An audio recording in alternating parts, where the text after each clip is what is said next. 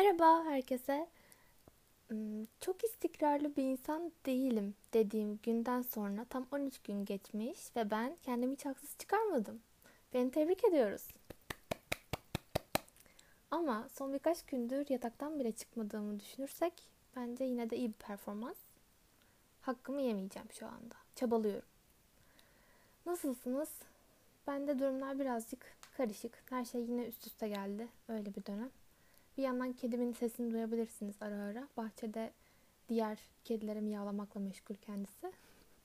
Onun da psikolojisi çok sağlam değil şu sıralar. Ama yine de geçinip gidiyoruz. Mezun olmama tek bir sınavım kaldı iki hafta sonra. Bir yandan ona hazırlanıyorum. Bir yandan kendimi başka şeyler için motive etmeye çalışıyorum. Bir yandan kedimin bazı rahatsızlıkları vardı. Onunla uğraşıyorum. Böyle böyle idare etmeye çalışıyorum. Aslında bahsetmek istediğim çok fazla konu var. Yani notlara sürekli kaydediyorum konu başlıklarını. Ama içlerinden seçim yapamıyorum. Çünkü bazıları çok ciddi konular. Şu an psikolojim çok hazır değil onları anlatabilmek için. Bazıları için kafamı toplayabilecek durumda değilim. Biraz daha üstüne düşünmem gereken konular.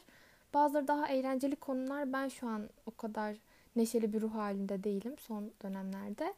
O yüzden de seçim yapamıyordum aralarından. Sonra dedim ki benim için bahsetmesi çok kolay olan bazı konular var. Bunlardan bir tanesi kitaplar. Daha doğrusu bu kadar çok konuyu ikiye düşürmeyi başaran kişi benim en sıkı takipçim olan, yakın bir arkadaşım olan Ege. Teşekkür ederim Ege. Yeni podcast bölümü kaydediyorum. Mutlu musun? Umarım mutlusundur.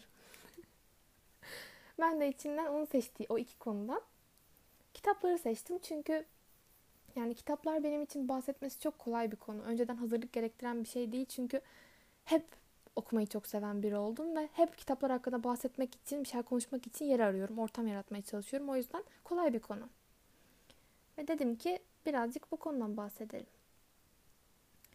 Öncelikle size okuma serüvenimden bahsedeyim. Ee, nasıl başladım? Yani küçükken de hep okuma hevesi olan bir çocuktum ben. Ablam benden dört yaş büyük. O okula başladığından beri ve okumayı öğrendiğinden beri ben ablamı kıskanmaya başladım. Ben niye okuyamıyorum diye sürekli ağlıyordum. En son İstiklal Marşı'nı okuyamadım diye krize girdim evde. O kitapların, okul kitaplarının başındaki İstiklal Marşı'nı okuyamadım diye. Ve okula başlamadan bir gün önce okumayı kendi kendime öğrenmiştim. Salonda oturuyorduk ve ben bir anda okumaya başladım. Yani tabii ki öncesinde harfleri tanımak için sürekli soruyordum işte annemlere bu harf hangisi, şu hangisi bilmem ne diye. Sonra bir anda onların hepsi böyle bir araya toplandı. Bir anda ben okumaya başladım. Sonra bana dediler ki sakın okuma bildiğini okula gittiğin zaman söyleme. Yoksa seni en arkaya oturturlar. İşte çok sıkılırsın. Sürekli eline aynı kitapları verip dururlar. Hep aynı şey okumakla geçer. İnsanlar sosyalleşiyor olacaklar.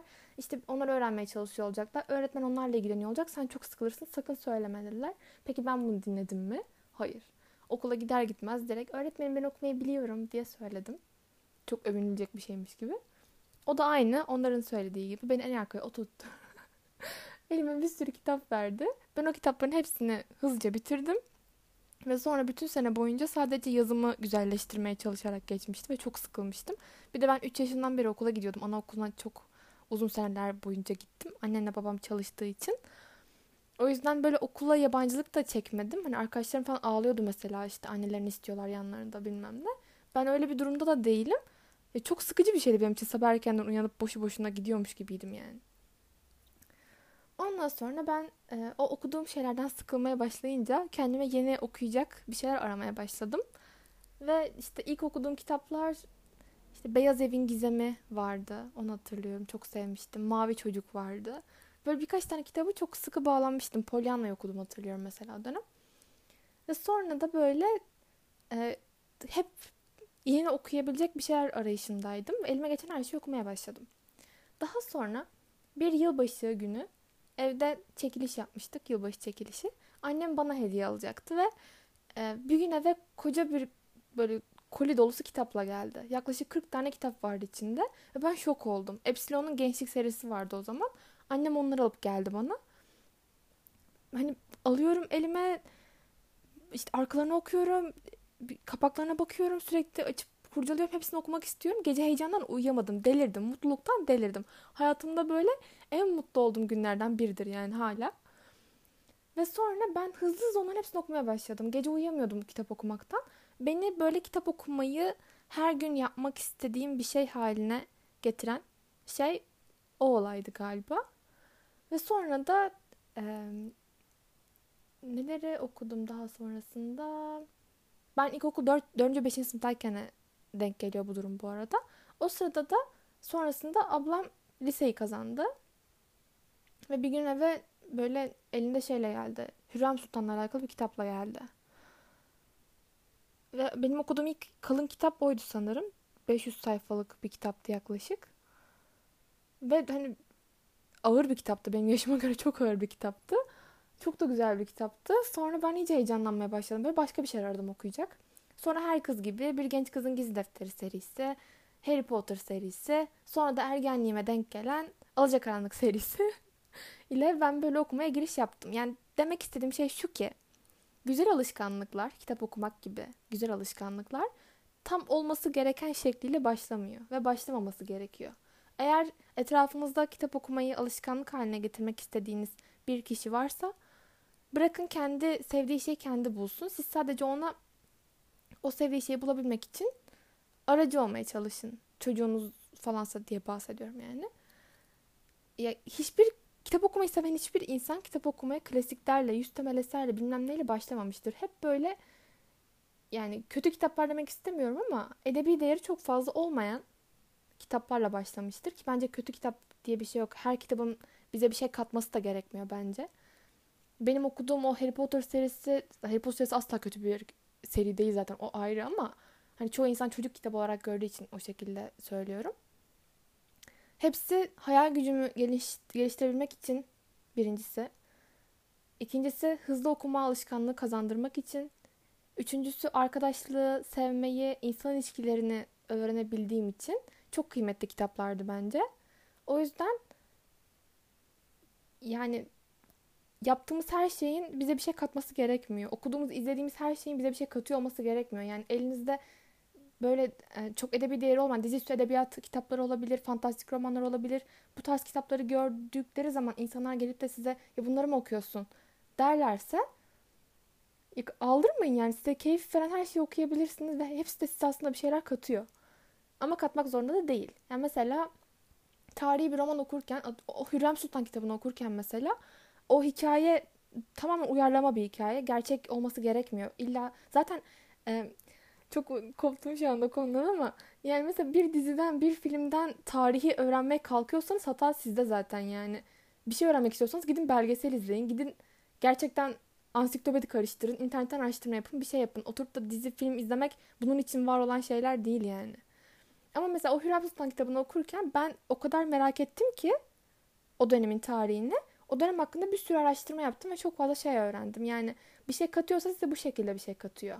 Onun dışında kendinizi geliştirmek için, bir şey okumak için, okum, yani kaliteli bir şey okumuş olmak için bir şey okumanıza gerek yok.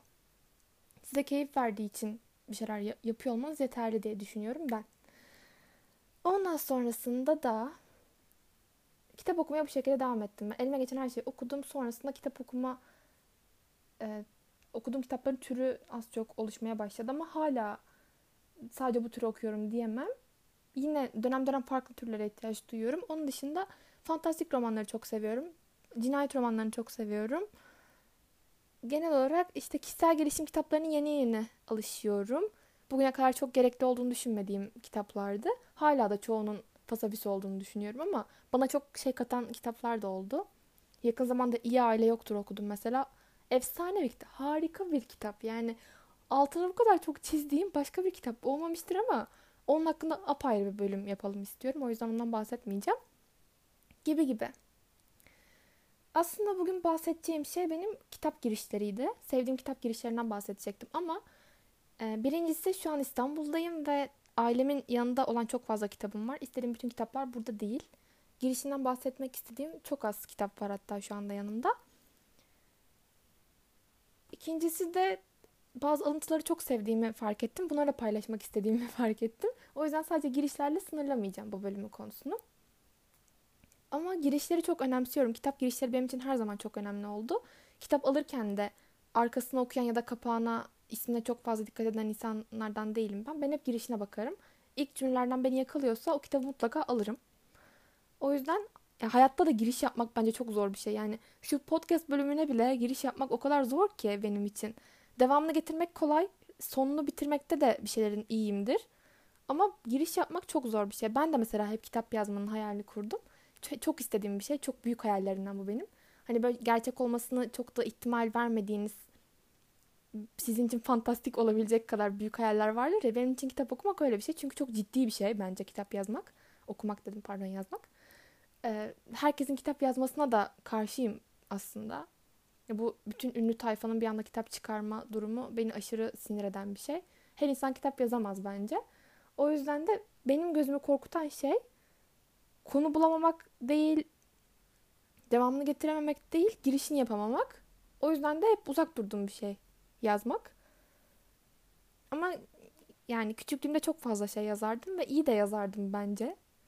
Yani iyi bir okur olduğum kadar iyi bir yazar değilim tabii ki ama yine de yazmaya da ilgiliyim. Ama beni korkutan şey giriş yapmak. Her neyse çok uzattım. Bu kadar uzattığım için de korkuyor olabilirim giriş yapmaktan. O zaman başlayalım. İlk bahsetmek istediğim kitap Martı.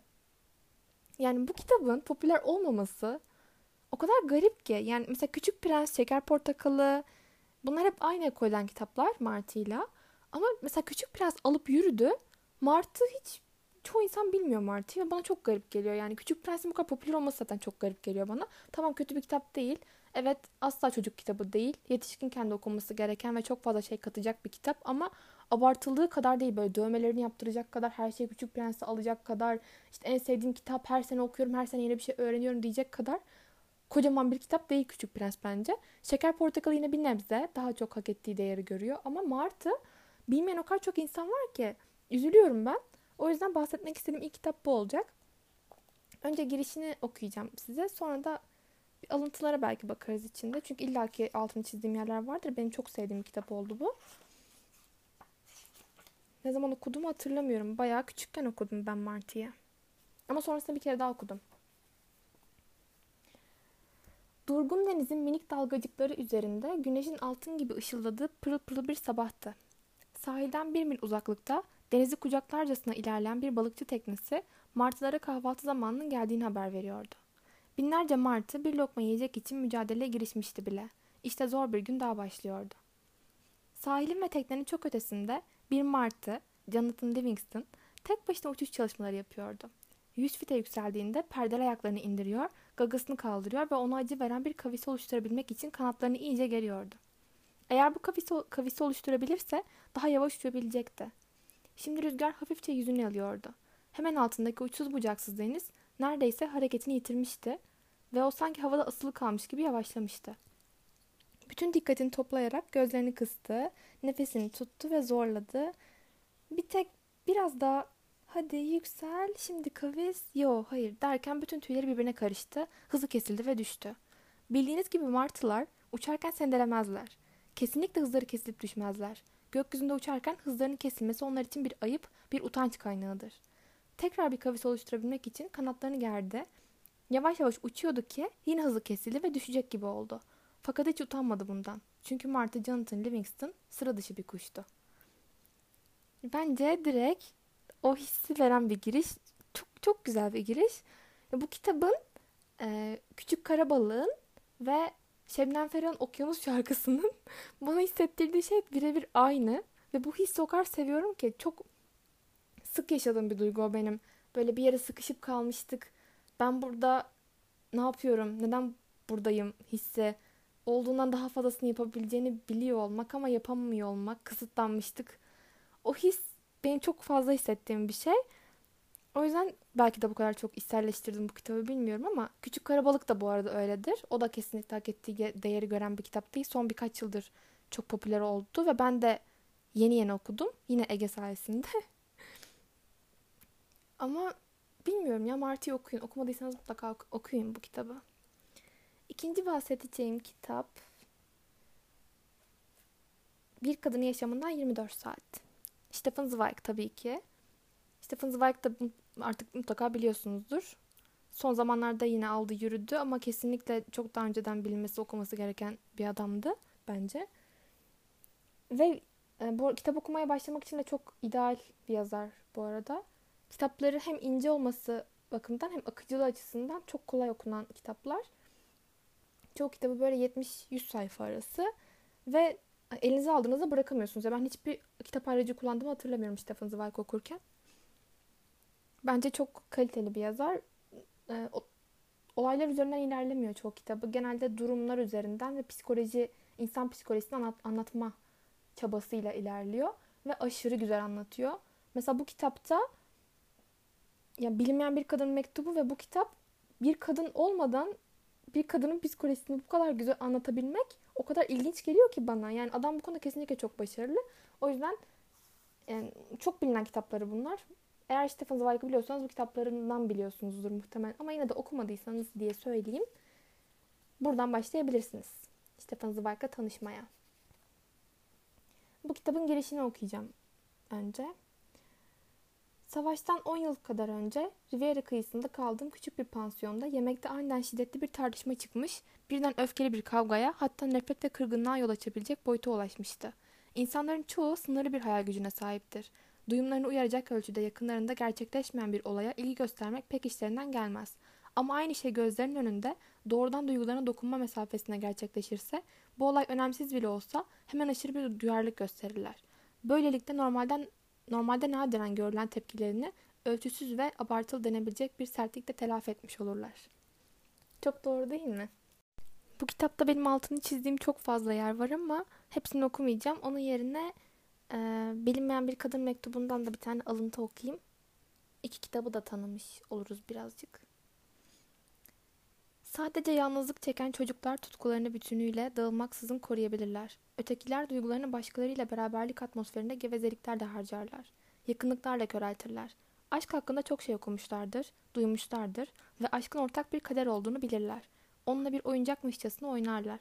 Tıpkı ilk sigaralarını içen erkek çocukları gibi onunla böbür, böbürlenirler. Dedim ve Stefan Zweig'ı da kenara kaldırıyorum.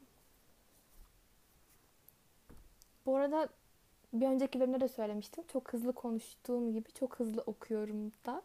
Diksiyonum kesinlikle mükemmel değil. Hep sınıfta böyle sesli okuma yapılırken durdurulup biraz yavaşla denilen çocuklardan oldum ben. O günden beri çok bir şey değişmedi. O yüzden çok kaliteli bir e, okuma dinleme serüveni sunmuyor olduğumu farkındayım. Ama zaten kitap dinlemek, bilmiyorum, kitap dinlemeyi seviyor musunuz? Storytel falan kullanıyor musunuz? Ben yazarların sesinden kitapları dinlemek çok başta çok cazip bir fikir gibi gelmişti. Ee, ilk dinlediğim kitap Fasafiso oldu. Teoman'ı çok sevdiğim için onun sesinden dinlemek istedim. O çok etkiledi beni, güzeldi. Ama sonra kitap dinlemek, yani o merakla ben onu dinlemiştim.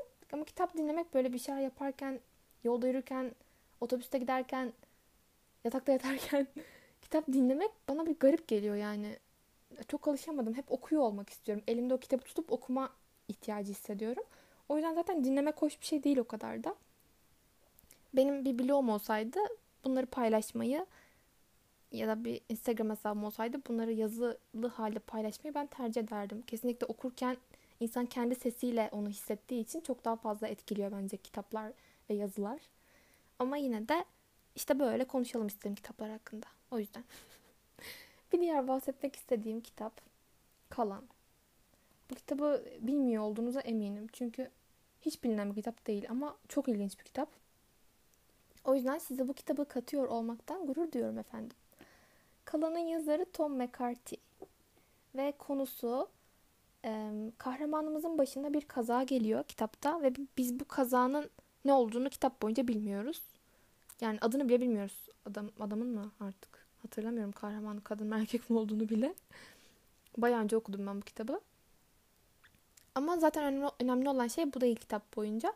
Kitapta bu kazanın adamın... Yani adam diyorum sürekli ya. Uf, cinsiyetçi miyim neyim? Kahramanımızın psikolojisi üzerine yarattığı etkiyi okuyoruz. Bir hafıza kaybı yaşıyor anılarını sürekli geri dönüp dönüp düşünüyor. Bu anıların düzeni değişmeye başlıyor. Sonrasında da böyle kendine en basit şeyleri bile öğretmek zorunda kal- kalıyor. İşte yemek yemek gibi, yolda yürümek gibi şeyler. Ve çok ilginç gelmişti bana. Bunun da girişini okuyayım. Bakalım ilginizi çekecek mi sizin de benim kadar. Kaza hakkında çok az şey söyleyebilirim. Hatta neredeyse hiçbir şey. Gökyüzünden düşen bir şeyle ilgiliydi. Teknoloji işte. Parçalar marçalar. O kadar. Gerçekten. Bütün söyleyebileceğim bu kadar. Farkındayım, çok fazla bir şey değil. Çekindiğimden falan da değil. Sadece her şeyden önce olayı hatırlamıyorum bile. Bomboş, beyaz bir sayfa, kara bir delik. Belli belirsiz bazı görüntüler var. Hiç sayılabilecek bir şeyler. Bir şeyin çarpması ya da bir şeyin çarpmış olduğu veya daha doğrusu bir şeyin neredeyse çarpacağı. Mavi bir ışık, parmaklıklar, diğer renklerin ışıkları, bir yatak ve tepsi gibi bir şeyin üzerine taşınmış olmak. Ama kim bunların gerçek hatıralar olduğunu söyleyebilir ki? Bunları sarsıntıya uğramış zihnimin uydurmadığını ya da başka bir yerlerden çekip çıkartmadığını, başka bir yerden, başka bir delikten çıkartıp kazanın açtığı boşluğu, krateri doldurmak için buraya yapıştırmadığını kim iddia edebilir? Zihinler intibak yetenekleri olan kurnaz şeylerdir. Hakiki fırsatçılar. Bence güzel bir başlangıç. Başka kitapları var mı bilmiyorum bu yazarın. Bakmamışım. Genelde bir kitabı sevdiğim zaman yazarın diğer kitaplarına mutlaka bakarım. Ve peş peşe okumaya çalışırım. Ama bakmamışım. Bakayım aklımdayken. Bu kitap güzel bir kitap. Bakabilirsiniz siz de. Bir diğer bahsedeceğim kitap Beynine Bir Kez Hava Değmeye Görsün. Bu kitabı da bence bilmiyorsunuz. Yazarı doktor Frank Vertosick Junior Ben okuduğum bölümden dolayı veteriner fakültesini okuyorum. Veteriner fakültesinden mezunum artık. Son sınavımı saymıyorum. Yeni mezun bir veteriner hekimim. Bunu söylemeye alışmam gerekiyor. Ee, okuduğum bölümden dolayı belki bu kadar sevmişimdir bu kitabı. Ama çok böyle öylesine bir anda tanıştım ben bu kitapla. Klinikte çalışıyordum o dönem. Klinikte oturuyorduk. Merih yakın bir arkadaşım. O zamanlar iş arkadaşım da aynı zamanda. Hasta yok. Böyle çok yağmurlu bir gün, çok soğuk bir gün. Ayaklarımızı ısıtıyoruz, elimize kahvemizi almışız. Ne yapsak diye düşünüyoruz. Kitap okuyalım dedik. Ben de kitabımı o gün yolda gelirken bitirmiştim sabah.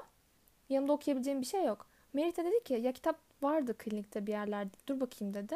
Çekmeceden bu kitabı çıkarıp verdi bana. Dedi ki çok güzel bir kitap. Umarım beğenirsin dedi. Ben de böyle baktım. Çok umutsuz bir şekilde hani başladım kitaba. Ama böyle mesleğime dair bir şeyler olunca da ilgimi çekiyor. Ondan sonra da elime aldım ve bırakamadım. Yani kitap okumak için fırsat kolluyordum. Ve bunu uzun zamandır yaşamıyordum. Her kitapta da yaşamıyorum bunu. Böyle on beş dakikam daha olsa keşke okumak için diye böyle bakıyordum sürekli.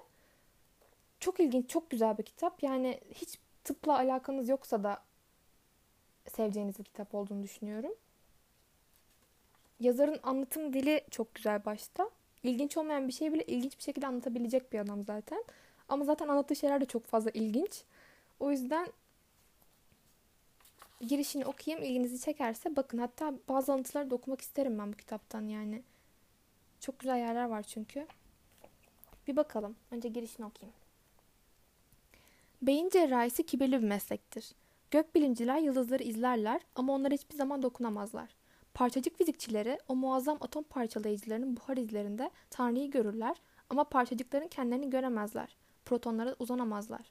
Moleküler biyologlar D N A'nın çifte sarmalının öykülerini anlatırlar ama onlar için gen gözle görülemeyen bir soyutlamadan öteye gidemez. Beyin cerrahı ise bu açıdan imtiyazlıdır. Doğanın en büyük esrarı bir iki kiloluk yağlı bir organ içerisinde gizlenmiş olarak önde durmaktadır. Sadece beyin cerrahı beş milyon yıllık evrimin ürünü olan beynin işleyişine birkaç saat içinde düzeltme cesaretini gösterebilir. Bazı sabahlar uyandığımda nasıl olup da bir beyin ve sinir cerrahı olmayı seçtiğime şaşarım. Günün birinde fakir bir üniversite öğrencisi olarak patates tava satın alabilmek için kanepenin minderlerin altını karıştırıp düşürmüş birkaç çeyrek ararken sonraki aşamada kendimi birinin kafatasının içine bileklerime kadar dalmış olarak görürüm. Bu iki sahne arasında nelerin olup bittiği hala net değildir. Cerrahların çok erken yaşlarda adeta dinsel bir dürtüyle mesleklerine yöneldiklerine dair yanlış bir inanış vardır. İnsanları o göz kamaştırıcı doktorluk kariyerine yönlendiren çekicilik nedir? Bazıları için yaşamın erken evrelerindeki başarısızlıkların öcünü almaktır denebilir. Örneğin teneffüse devam dayak yiyen ilkokul öğrencisi, hiçbir kıza çıkmaya başaramamış lise öğrencisi gibi. Diğerleri içinse güvenli ve oldukça büyük bir gelir beklentisi etkili olmuş olabilir. Ben ise tehlikeli ölçüde akıl çelici bir mesleğin uzun zaman çok yakında dolaşmanın sonucunda örümcek ağına yakalanmış bir sinek gibi sonunda hayat boyu bu mesleğe bağlandım. Hayatımda hiç beyin ameliyatı görmemiş olsaydım beyin cerrahı olma fikrine kapılacağım çok şüpheliydi. Fakat bir kere canlı bir beyni görmüş olmak ve bu mesleğin azametiyle karşı karşıya kalmak işte bu beni tavladı. Beyin cerrahları toplum içerisinde yerleşmiş bir saygınlık ve esrarengiz bir güçlük havasına sahiptirler. Fakat işin gerçeğine bakarsak beyin cerrahı efsanesi sadece bir efsaneden ibarettir. Aptal birinin beyin cerrahı olamayacağı açık olmakla birlikte beyin cerrahı olmak öyle olağanüstü düşünsel derinlik gerektiren bir uğraş da değildir. Ben bilgisayarlı tomografi filmlerini okuyup değerlendirebilirim ama bu cihazın devrelerini tasarlayıp yapmış olan insanlar düşünsel güç açısından herhalde benden çok daha yukarıdadırlar. Önemli bir damarı tıkayan bir kan pıhtısının beyni yaşamını tüketmekte olduğunu görüp anlayabilirim ama çok daha basit kişiler de kolaylıkla bu sonuca varabilirler. Ama gene de işim o kadar kolay değildir. Yüksek risk faktörü işimi zorlaştırır. İnsan vücudunun diğer bölümlerinin aksine beyin ve omurilik kendini onarma açısından çok düşük bir kapasiteye sahiptir. Bir batın ameliyatı sırasında genel cerrah bir bağırsağı yaralarsa, yarayı diker geçer veya bu olanaklı değilse o bağırsak parçasını çıkarıp atar. İnsanda sekiz metre boyunda bağırsak olduğuna göre kesip çıkarma yetecek kadar fazlalık vardır. Arızalı bir kalp veya karaciğer bile değiştirilebilir ama ben bir sinir kesersem o hep öyle kalır. Beyin ve sinir cerrahları geri dönüş olmayan işler yaparlar. Yaptıklarımızın ciddi sonuçları en sıradan işleri bile zora sokar. otuz santimetre genişliğinde bir kalası yere koyup üstünde yürümek kolaydır. Ama aynı kalası on katlı bir binanın yüksekliğine çıkarıp üstünde yürümeye çalışmak bambaşka bir olaydır. Bir olayın zorluğu bazen basit, basit mekanik ölçülerin dışındadır. Yanlış adımlarımızın geri dönülemez oluşu bazen sabahları uyandığımda beyin cerrahisi mesleğini nasıl bırakabilirim diye düşünmeme dahi neden olur. Örümcek ağına yakalanmış sineğin çırpınışları gibi. Eğitim sürecimiz kariyerimizin hem en iyi hem de en kötü evresi, dünyadaki en zor çıraklık dönemlerinden biridir. Beyin cerrahisinde harika çocuklar yoktur. İlkokul döneminin sonlarında eline büstürüyü alıp da bir frontal loba girişecek küçük dahiler beyin cerrahisi mesleğine söz konusu değildir. İster dahi olsun ister de kalın kafalı, herkes liseden başlayıp kurul onaylı tam yetkili bir beyin cerrahı olana kadar geçmesi gereken on yedi yıllık eğitim dönemini yaşamak zorundadır. Neden? Çünkü beyin ve sinir cerrahisi diğer bütün cerrahi dalları gibi bir tarikattır. Zorunlu aşamaları olan ve geniş ritüelleri bulunan bir dindir. Bu alanda eğitilen bütün kişiler zorunlu çile dönemini yaşamalı, hastalık ve ölüm dolu yıpratıcı yılları geçirmeli, profesör rahiplerin elinde hırpalanıp zaman zaman açıkça aşağılanmalıdır. Hemen burada araya giriyorum. Bizim fakülteye ne kadar benziyor değil mi? Bu kitap benim beyin ve sinir cerrahisi serüvenimi anlatmakla birlikte kitabın odağı benim beyin cerrahı olarak öyle pek de olağanüstü olmayan kişisel yeteneklerim, garip cerrahi olaylar veya dehşet verici doktor davranışları değildir. Bu kitapta çamaşır dolaplarında seks, entrikalar ve öne çıkan kahramanlar da bulamayacaksınız. Kitabın odaklandığı konular sıradan konulardır. Kitapta sıradan hastalar ve doktorların zor hastalıklar karşısındaki davranışları ve zaman zaman gösterdikleri olağanüstü cesaretleri konu edilmektedir. Bu kitap birbiriyle çok alakası olmayan bir dizi klinik öyküsünü içerir. Uzmanlık eğitimimi, didaktik bir eğitim süreci veya planlanmış, planlanmış bir senaryodan çok bir dizi hasta deneyimleri olarak değerlendirmekteyim. Tıp kitaplarında okuduğum romatoid artrit bahsini hiç hatırlamam ama düğüm düğüm olmuş parmak eklemleri yüzünden torunlarını artık hamur tatlısı yapamayacak olan dalgın bakışlı büyükanneyi çok iyi hatırlıyorum. Bu kitap eğitim sürecim gibi bir dizi insan öyküsünün kolajinden ibarettir. Kitabımda insanın merkezi sinir sisteminin düz işçisinden cerrahına kadar olan eğitim sürecim içinde dönüm noktalarını oluşturan vakaları seçerek onlara yer verdim. Başarısızlık başarıdan daha güçlü bir eğiticidir. Tek bir ölüm, beyin cerrahının ruh halini elli kurtarışın yapamayacağı kadar büyük bir etkiyle biçimlendirir. Biz hiç kimsenin görmek istemeyeceklerini görürüz. Ancak bütün bu çirkinliklerin gerisinde insan ruhundan kaynaklanan asaletin ışığı vardır. En kötü trajediler en büyük esin kaynağı halini alabilir. Daha da devam eden bir giriş. Bu bayağı uzun bir giriş. Burada bırakacağım giriş okumayı. Yani bilmiyorum, ben giriş okuduğumda zaten tamam bu kitap güzel bir kitap demiştim. Bir de içinde benim çok sevdiğim bir iki yer vardı. Onları arıyorum şu anda. Ee, bu adam bir cerrah olduğu için ve cerrahlarla dahiliyeciler arasında hep bir çekişme, birbirlerine laf atma, birbirlerini gömme durumu söz konusu olduğu için ki ben bu sadece Türkiye'de bu kadar çok zannediyordum ama anlaşılan dünyanın her yerinde böyle. Ee, sürekli bu kitapta da bu söz konusu.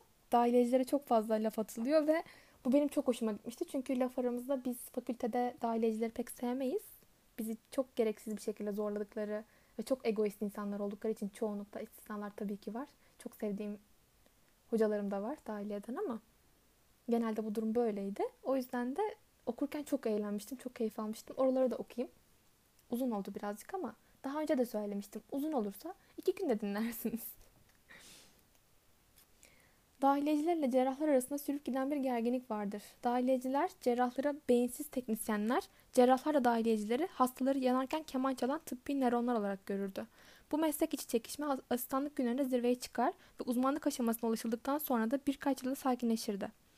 Yeni uzmanlık kazanmış cerrahlar kendilerine hasta akışının sürmesinin ve ipoteklerin ödenebilmesinin dahiliyecilere bağlı olduğunu, dahiliyeciler de kısa süre sonra hasta kan kusmaya başladığında el altında bir cerrah bulmasının hiç de kötü bir şey olmadığını anlardı.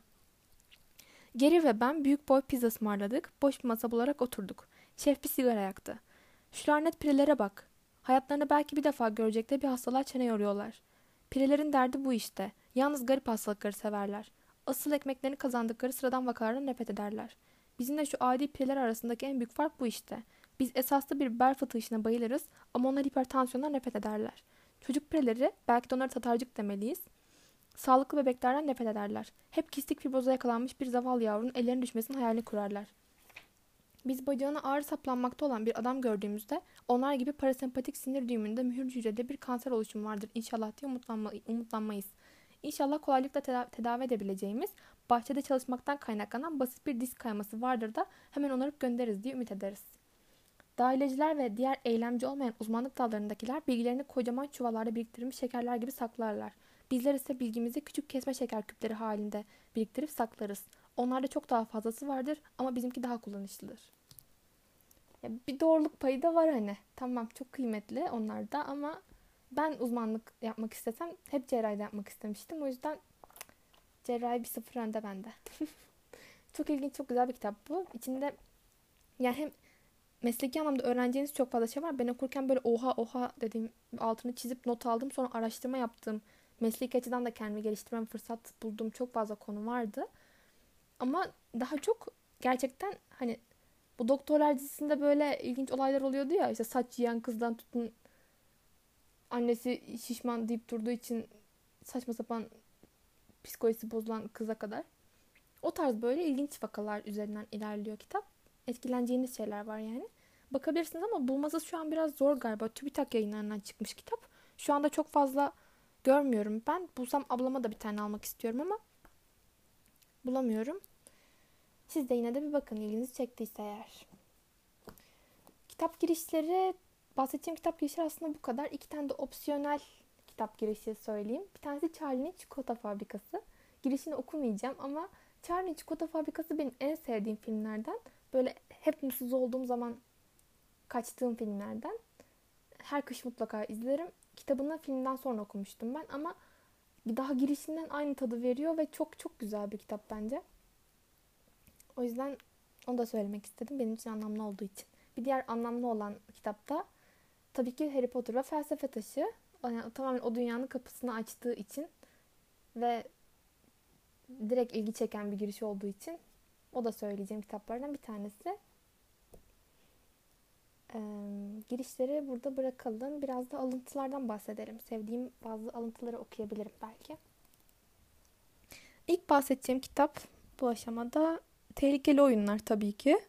Oğuz Atay benim en sevdiğim Türk yazar. Zaten çok fazla Türk yazar da okumadım açıkçası. Eksik olduğum konulardan biri. Ee, Azra Cohen'i çok seviyorum. Ama kendisine yazar demek yerine bilim kadını, araştırmacı demeyi daha uygun görüyorum. Yazdığı kitaplar evet kendini okutuyor, çok akıcı, güzel yazıyor ama ver, vermek istediği bilgiyi verebilmek için altını doldurmak amacıyla yazan bir kadın.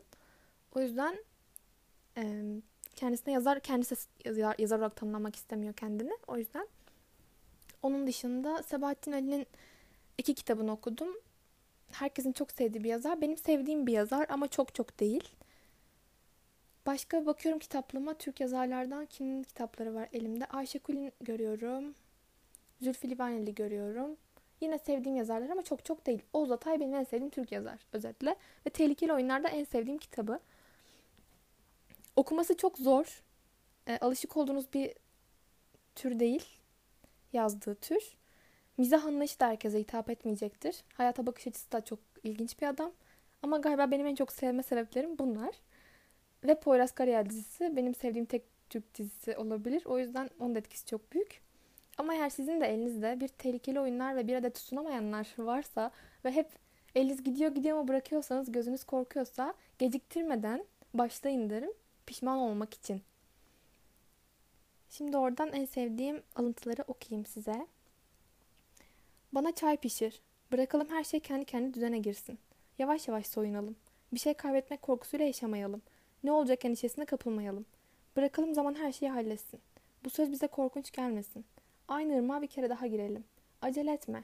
Çay kendi kendine demlenir. Günlük yaşantıların küçük koşmaların içinde bunalmayalım. Nefes nefese kalmayalım. İnsan kendini kaybediyor sonra. Bir diğeri, kendinden veriyorsun ve durmadan eksiliyorsun. Oysa bazı insanlar oldukları gibi kalarak elde, elde ederler istediklerini. Ben kanımı süzerek veriyorum. Bir diğeri ve en bilineni, benim de en çok sevdiğim galiba. Sevgili Bilge, bana bir mektup yazmış olsaydın, ben de sana cevap vermiş olsaydım ya da son buluşmamızda büyük bir fırtına kopmuş olsaydı aramızda ve birçok söz yarım kalsaydı, birçok mesele çözüme bağlanamadan büyük bir öfke ve şiddet içinde ayrılmış olsaydık da yazmak, anlatmak, birbirini seven iki insan olarak konuşmak kaçınılmaz olsaydı. Sana durup dururken yazmak zorunda kalmasaydım. Bütün meselelerden kaçtığım gibi uzaklaşmasaydım senden de. İnsanları eski karıma yapmış olduğum gibi büyük bir boşluk içinde bırakmasaydım. Kendimden de kaçıyorum gibi beylik bir ifadenin içine düşmeseydim. Bu mektubu çok karışık hisler içinde yazıyorum gibi basmakalıp sözlere başvurmak zorunda kalmasaydım. Ne olurdu bazı sözleri hiç söylememiş olsaydım ya da bazı sözleri hiç söylememek için kesin kararlar almamış olsaydım. Sana diyebilseydim ki durum çok ciddi Bilge. Aklını başına topla. Ben iyi değilim Bilge. Seni son gördüğüm günden beri gözüme uyku girmiyor diyebilseydim. Gerçekten de o günden beri gözüme uyku girmeseydi. Hiç olmazsa arkamda kalan bütün köprüleri yıktım ve şimdi geri dönmek istiyorum ya da dönüyorum cinsinden bir yenilgiye sığınabilseydim. Kendime söyleyecek söz bırakmadım. Kuvvetimi büyütmüşüm gözümde. Aslına bakılırsa bu sözleri kullanmayı ya da böyle bir mektup yazmayı bile ne sen ne aşk ne de hiçbir şey olmadığı günlerde kendime yasaklamıştım. Sen ve aşk ve her şeyin olduğu günlerde böyle kararlar alınamazdı. Yaşamış birinin ölü yargılarıydı bu kararlar. Şimdi her satırı bu satırda neden yazdım diyerek öfkeyle bir öncekini ekliyorum. E çok güzel, çok çok güzel değil mi? Gerçekten inanılmaz bir yazar. Tabii ki Burçin Terzioğlu'nun Terzioğlu'nun ne? Burçin Terzioğlu'nun güzel sesinden ve diksiyonundan bunu dinlemek gibi olmadı benden dinlemek muhtemelen ama YouTube'da açıp o şey yapıp dinleyebilirsiniz onu. Aşırı güzel sesli ve aşırı güzel bir kadın. Bir diğer alıntıda bir cümle sadece. Kendimle konuşurken bile onun hoşuna gitmeye çalışıyordum. Aşkın tanımı benim için yani bu cümle. Yalnızlığına iyi bak, sahip çık. Kaç kişinin emeği var onda kim bilir. Gibi gibi altını çizdiğim çok fazla yer var. Hepsini okumayayım. Dediğim gibi geciktirmeden okuyun elinizde varsa. Bir diğer kitap Aylak Adam. Yusuf Atılgan da çok zor bir adam. Bu kitap benimle o kadar çok gezdi ki kitabı aldım. İnce de bir kitap. Çantaya attım. Kaç gün okula geldi benimle. Açıyorum açıyorum kapatıyorum. Asla içine giremiyorum. Yani çok zor bir teknik kullanarak yazıyor. Yine zor alışılacak bir adam Yusuf Atılgan ama çok ilginç bir adam o da. Ve okuduktan sonra iyi ki diyeceğinize emin olabilirsiniz eğer okumadıysanız. Benim tek okuduğum kitabı Aylak Adam şimdilik ama okumak istediğim bir iki tane daha var. Şimdi Aylak Adam'dan iki tane alıntı okuyayım. Tutamak sorunu dedim. Dünyada hepimiz sallantılı, korkuluksuz bir köprüde yürür gibiyiz. Tutunacak bir şey olmadı mı insan yuvarlanır. Tramvaylardaki tutamaklar gibi. Uzanır tutunurlar. Kimi zenginliğine tutunur, kimi müdürlüğüne, kimi işine, sanatına, çocuklarına tutunanlar vardır. Herkes kendi tutamanın en iyi, en yüksek olduğuna inanır. Gülüşlüğünü fark, gülüşlüğü fark etmez. Kağızman köylerinden birinde bir çiftçi, öküzüne tutunan bir adam tanıdım. Öküzleri besiliydi, pırıl pırıldı. Herkesin Veli Ağa'nın öküzleri gibi öküz yoktur demesini isterdi. Daha gülünçleri de vardır. Ben toplumdaki değerlerin ikiyüzlülüğünü, sahteliğini, gülünçlüğünü göreli beri gülünç olmayan tek tutamağı arıyorum. Gerçek sevgiyi. Bütün bu sizler, izler, uzlardan sıkılırım ben. İkinci konuşmamda sen diyemeyeceğim biriyle bir daha konuşmam. Ne dersiniz? Galiba sizi anlıyorum. Yanılıyorsun. Siz anlanamaz. Sen anlanır. Bazı kitaplarda sizi seviyorum okuyunca gülerim. Sanki siz sevilirmiş. Bu tam bana göre bir alıntı. Ben çünkü aşırı samimiyet seven bir insanım. Hemen kaynaşmayı severim. Bu tarz resmi gergin ortamlarda çok huzursuz bir insana dönüşürüm. O yüzden bu kısmı çok sevmiştim. Diğer bahsedeceğim kitap bir çizgi roman. Benim gibi asla çizgi roman okumam. Dünyanın en saçma şeyi. İşte resimlendirilmesini sevmiyorum. Diyaloglar çok sığ oluyor. Kendi kafamda kendimi oluşturmak istiyorum. Resimli herhangi bir şey okumak istemiyorum diyenlerdenseniz eğer, bu kitap sizin için de bir istisna olabilir. Ben okurken inanamadım. Yani illüstrasyonlar çok başarılı ama bunları çıkardığınız zaman da sadece o diyalogları bile alt alta ekleseniz çok anlamlı bir şey ortaya çıkıyor ve çok sevmiştim. O, yani konusu da çok ilginç bir kitap. Gün Gezgini. Bu arada adını söylemeden bahsediyorum ama kitabın adı Gün Gezgini. Ve çok ilginç. Yani konusu zaten ilginç. Ölüm ilanlarını yazan bir adamın, bunu söylemem spoiler değil, zaten konusunda yazıyor, her bölümün sonunda ölüşünü okuyoruz. Yeterince ilginç bence yani. Çok sevdiğim alıntılar var içinde. Bir sürü var. Yine birkaç tane okuyacağım. E ne iş yapıyorsun? Neden sordun? Bilmem. Yeni tanıştık ve sanırım seni daha yakından tanımak istiyorum. Kimsin? Hayattan beklentilerin ne? Hayallerin neler? Yaptığım işi bilmek benim kim olduğumu öğrenmeni sağlamaz. Her hayattan beklentilerim asla. İnsanların tanışırken birbirlerine ne iş yapıyorsun, ne okudun gibi soruları sormasından nefret eden biri olarak bu tabii ki benim çok sevdiğim bir alıntı oldu. Bir tane cümle var altını çizdiğim. Sanat hayatlarımızı daha değerli mi kılar yoksa dikkatimizi mi dağıtır? Tartışılması gereken bir konu bu da bence. Yabancılarla dolu bir toplumun içinde yaşıyoruz. Her geçen gün birbirimize daha da uzaklaşıyoruz. Milyonlarca insanın arasında gitgide daha da yalnızlaşıyoruz. Her geçen gün şehrimizin içinde kaybolduğumuz dev bir çöle dönüşmesine tan- tanıklık ediyoruz. Adına aşk dediğimiz bir vahayı arıyoruz. Biz beklemeyi sürdürdükçe etrafımızdaki herkes ve hatta her şey parmaklarımızın arasından akıp rüzgara karışan kum tanelerine dönüşüyor. Gözlerimiz körelmiş, burnumuzun dibinde olmasına rağmen göremediğimiz bir şeyi veya birini nasıl bulabiliriz?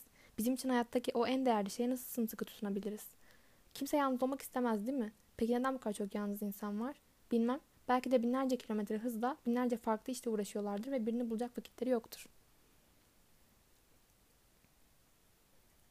İyi arkadaşlar kolay kolay akıldan çıkmazdı. Aklın bir köşesinde, hatıralarında hep seninle olurlardı. Tıpkı duvarda asılı resimler gibi. Gençler gazeteyi karikatürleri okuyup hayatı unutmak için açar. Yaşlılar başkalarının ölüm ilanlarını okuyup kendi ölümlerinden kaçar. Benim tavsiyem gazetenin kapağını açma ve yaşamaya bak. Bolca zaman ve biraz etrafına bakılmayı gerektiriyor ama sonunda fark ediyorsun ki evin içinde yaşadığın şey olmanın çok daha ötesinde. Ev kavramının fiziksel bir şey olmadığını, birkaç öğe içinde barındırdığını fark etti. Mesela birlikte yaşadığın insanlar, bir his, ruh halin. Böyle içinizi sıcacık yapacak, aynı zamanda çok da merak edeceğiniz, merakla okuduğunuz ve böyle altını çizeceğiniz, kendinizden bir şeyler bulduğunuz çok fazla cümleye sahip bir kitap. Güzeldi. Bulursanız bana da bakın derim. Bir diğer kitap kendine ait bir oda tabii ki. Ya bu kitaba bütün kendini bilen, kadınlığına değer veren kadınlar zaten biliyorlardır ve muhtemelen okumuşlardır. Okumamışlarsa bile okuma listelerinin başındadır, ellerinin altındadır. Ama bence bu kitabı erkeklerin okuması çok daha kıymetli. Çok önemli bir kitap. Yine okuması çok zor bir kitap. Kesinlikle kolay değil. Kesinlikle çok sevilecek bir kitap değil aslında. Yani ben başta çevirisinin çok kötü olduğunu düşünmüştüm, elimdeki çevirinin. Çünkü cümleler çok anlaşılır değil. Ama yazarın anlatım tarzı tamamen bu şekilde. Bazı şeylerin üzerine çok fazla düşünüyorsunuz. Ama yine de okuması gereken, tabii ki şart olan kitaplardan bir tanesi. Bunda da kaç tane alıntım var? Şu anda gördüğüm dört beş tane falan var. Bakalım neleri çizmişim. Kadınları korumaktan vazgeçmeniz lazım. Onları farklı işler ve farklı uğraşlarla baş başa bırakın. İzin verin ki asker olsunlar, denizci olsunlar, otomobil sürsünler, liman işçisi olsunlar. Kadınlık korumaya muhtaç bir varoluş olmaktan çıkınca her şey olabilir. Erkekler kadınların kendilerinden üstün olduğunu bilirler. Bu yüzden de en zayıflarını ya da en cahillerini seçerler. Böyle düşünmeselerdi kadınlar da kendileri kadar bilgi sahibi olmalarından asla korkmazlardı. Kadınlara, umut ediyorum ki ne yapıp edip yolculuk yapmaya, zaman öldürmeye, dünyanın geleceği ya da geçmişi üzerine düşünüp taşınmaya, kitaplar hakkında hayal kurmaya ve sokak köşelerinde aylak aylak dolaşıp düşüncenin oltasını akarsuyun derinliklerine salmaya yetecek kadar para sahibi olursunuz.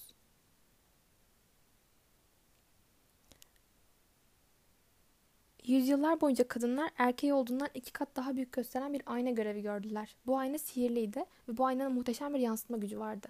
Eğer bu güç olmasaydı dünya hala bataklık ve balta girmemiş ormanlardan oluşan bir yer halinde olurdu. Bütün kazandığımız zaferler gerçekleşmemiş olurdu.